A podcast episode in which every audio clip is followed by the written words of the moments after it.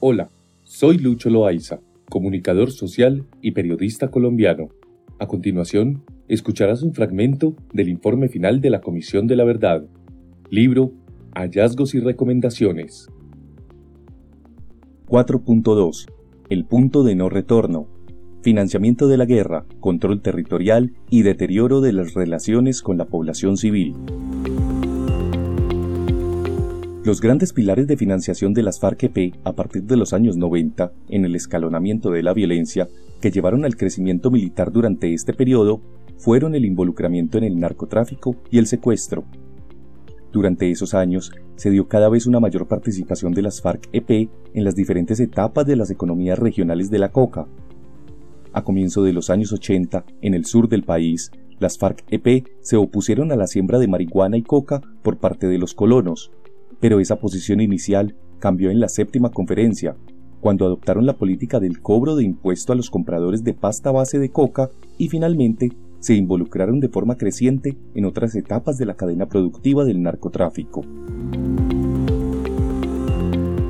La avidez por la consecución de recursos para desarrollar sus objetivos militares y estratégicos de los años 90 y 2000 llevó a las FARC-EP en varias de las zonas productoras de coca en el suroriente a dar el paso progresivamente a controlar el mercado, es decir, imponer precios a la pasta básica de cocaína e intermediar con los carteles para su salida. Investigaciones previas señalan que el narcotráfico representaba cerca del 41% de los ingresos de la organización guerrillera para este periodo, que a su vez coincide con el pico de secuestros. Esto les permitió la obtención de mayores recursos y posibilitó el crecimiento de efectivos, armamento y la mejora sustancial de su infraestructura militar. Este involucramiento de las FARC-EP en los eslabones de producción de coca en los territorios no permite concluir que esta guerrilla se transformó en un cartel o que perdiera definitivamente sus objetivos políticos, pero tampoco se pueden desdeñar los impactos que tuvo este involucramiento en sus dinámicas organizativas y los problemas de mando y control que generó, específicamente dentro de los mandos medios, como violencia contra la población civil y contra la tropa, no acatamiento de las orientaciones de las conferencias y del secretariado, deserciones con dinero de finanzas, enriquecimiento personal y disposición de algunos frentes al servicio de narcotraficantes. Esto cambió la relación con la población de las regiones cocaleras hacia un control cada vez más autoritario y donde el poder del dinero y la protección del negocio se convirtieron en objetivos estratégicos con conflictos permanentes por la producción, con amenazas, desplazamiento forzado y en general el endurecimiento de las relaciones con la población civil. El vínculo del ELN con la economía cocalera presenta una trayectoria distinta a las de las FARC-EP por dos razones. Primero, porque la asunción de la comandancia de una postura moralista y prohibicionista respecto a las formas legítimas de consecución de recursos para la lucha armada y la revolución produjo una vinculación tardía y diferenciada espacial y temporalmente. Este giro en el terreno concreto se debió a presiones tanto externas como internas en la organización, que explican en el presente una brecha entre el discurso de la organización nacional y la realidad concreta de sus frentes. Entre las presiones externas hay que señalar las demandas y peticiones de las comunidades donde esta insurgencia tenía presencia para que se permitiera la introducción y desarrollo de cultivos ilícitos, como sucedió en el Cauca a finales de los años 90, debido a la ausencia de alternativas económicas para muchas comunidades campesinas. Dentro de las presiones internas hay que destacar la emergencia y ascenso de una nueva generación de cuadros medios,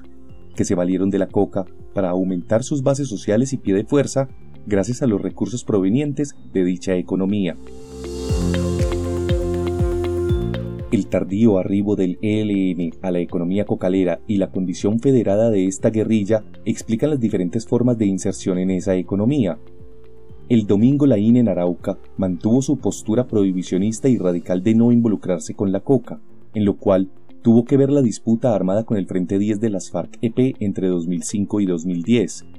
Después de 2006, están los casos de los frentes del Chocó, Cauca y sur de Bolívar, que con el cobro de gramaje se empezaron a relacionar de manera tangencial y de acuerdo a sus posibilidades y alianzas con otros grupos armados, Finalmente, están las estructuras de Cauca, Nariño y Catatumbo que se metieron de lleno en el narcotráfico después de 2008, tanto en los cultivos como en las etapas de transformación, ofreciendo seguridad a las rutas de Nariño y Catatumbo. La única excepción sigue siendo el Frente de Guerra Oriental, donde no hay cultivos y se cobra por el paso de droga hacia Venezuela. Pero también se debe señalar que el ELN sí se vinculó con otras economías ilegales. En el caso de la minería, la relación es de larga data, particularmente desde los años 80, cuando algunas de sus estructuras empezaron a regular y dar trámite a las explotaciones de minas auríferas artesanales y legales de aluvión en las zonas donde tenían presencia. Por ejemplo, en los yacimientos del sur de Bolívar, el Bajo Cauca, Cauca y Chocó. Para los años 90, también se vinculó con dinámicas productivas ilegales y criminales, con la introducción de maquinaria pesada para la extracción del mineral. Esto le generó fricciones al ELN en ciertas zonas del país, porque los explotadores tradicionales y artesanales se vieron marginados y afectados. En algunos casos, por esas fricciones el ELN perdió el control de ciertos distritos mineros a lo largo de los años. Por ejemplo, en el Bajo Cauca, con la expansión paramilitar o en tiempo reciente con las autodenominadas Autodefensas Gaitanistas de Colombia AGC en áreas del San Juan en Chocó. En el caso del ELN como de las FARC-EP, la priorización de los objetivos militares y un mayor involucramiento en la regulación de los mercados derivados de las economías ilegales, como el narcotráfico y la minería ilegal, implicaron un quiebre definitivo de las relaciones iniciales con la población civil, en las que anteriormente fue central lo que los grupos guerrilleros denominaron el trabajo político y de organización de los pobladores en los territorios donde hicieron presencia, Todas estas dinámicas han conllevado asimismo desafíos en los procesos de negociación hacia la paz con estos movimientos guerrilleros. En el caso de las FARC-EP, la consideración en la negociación del delito político y conexos, que incluyó el narcotráfico, fue determinante para poder avanzar en el proceso. En el caso del ELN, sus condiciones de control económico y político en varias regiones conllevan nuevos modelos y reivindicaciones para un eventual proceso de paz. En todos los casos, el mantenimiento de estas economías ilegales acarrea mayores impactos para la población civil, a la vez que supone una mayor centralidad para el mantenimiento de la guerrilla y su relación con los modelos productivos locales ligados a numerosas formas de violencia.